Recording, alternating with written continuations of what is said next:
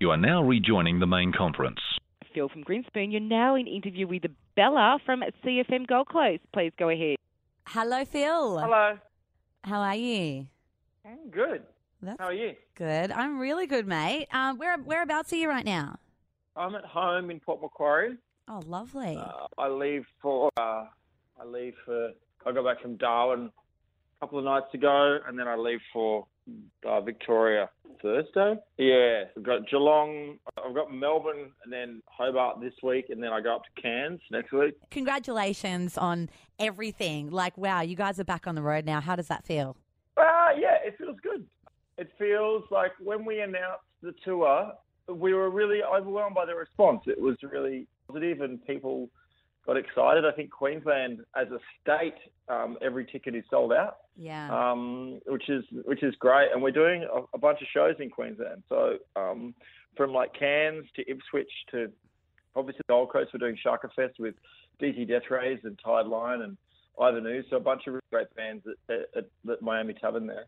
Like because we started just down the road in Lismore, we did play the Gold Coast pretty regularly because it was you know only a drive away um, Yeah. when we first started. You know, we supported bands in the Playroom on Broadbeach Tavern back in the day. Uh, I believe the Playroom got got taken down or uh, demolished in the early noughties, but um, Yeah, I don't know if Broadbeach Tavern's You still there. played, um, yeah. I don't think it is. Hey, I haven't heard of it. Um, but you, All right, fair. you played um, Currumbin just solo, didn't you? Like a little while ago, like maybe last year or something.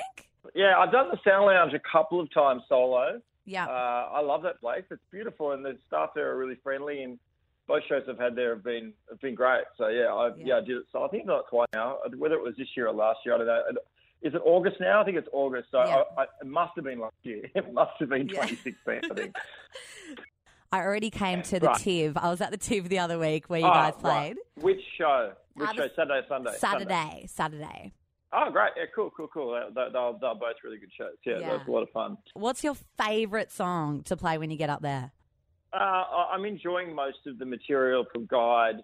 Uh, probably the stuff that we haven't played a lot over our 22 year career. So there's a bunch of stuff off Guide to Better Living that we do in the first set that we rarely played. So they're really fresh to me. Yeah. And um, so a lot of the kind of album tracks that we like Hard Act and Chemical Heart and More Than You Are, Yeah. like we've played them I think at every show since we we, we, we wrote them. Um, and they're great and it's nice to see. But I don't, it's not really about the crowd interaction for me. Like I like seeing the crowd enjoy themselves. I'm really um, playing music and making music and doing live is a completely selfish act for me. So Yeah. I kind of am just getting off on playing stuff that you know I kind of wrote when I was 19 and, and enjoying that. Really looking back at the songs and finding a lot of humour in what I would write about. And like yeah, I crack myself up sometimes singing some of those lyrics from the earlier material. So I was a pretty funny kid. Like I was Yeah. just writing stuff that was. I think I wrote like two songs on Guide to Better Living about hair loss, um, and I find that really funny at the age. I'm 40 now, and I've still got my hair. But, uh, it's just funny that I was writing about hair loss back then. I think that's kind of. I don't know. It's just kind of cute and funny and weird and Yeah. a bit kooky. You know, I, I kind of.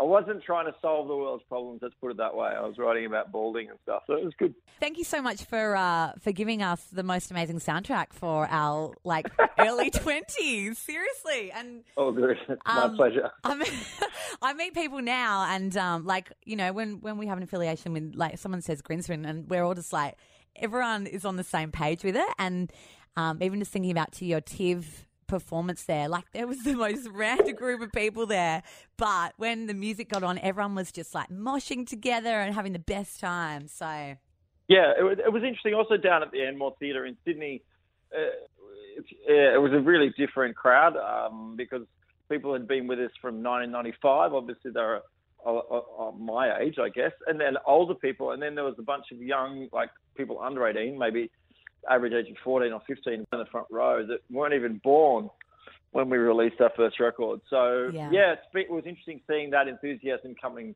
from abroad, I guess, generations, like lots of generations, and that's really encouraging. And yeah, I, I asked my sister who came to the show, I said, "What was the crowd like?" She goes, "Yeah, it was, it was, all- it just it a totally different bunch of people all together, Yeah. um, which I kind of like.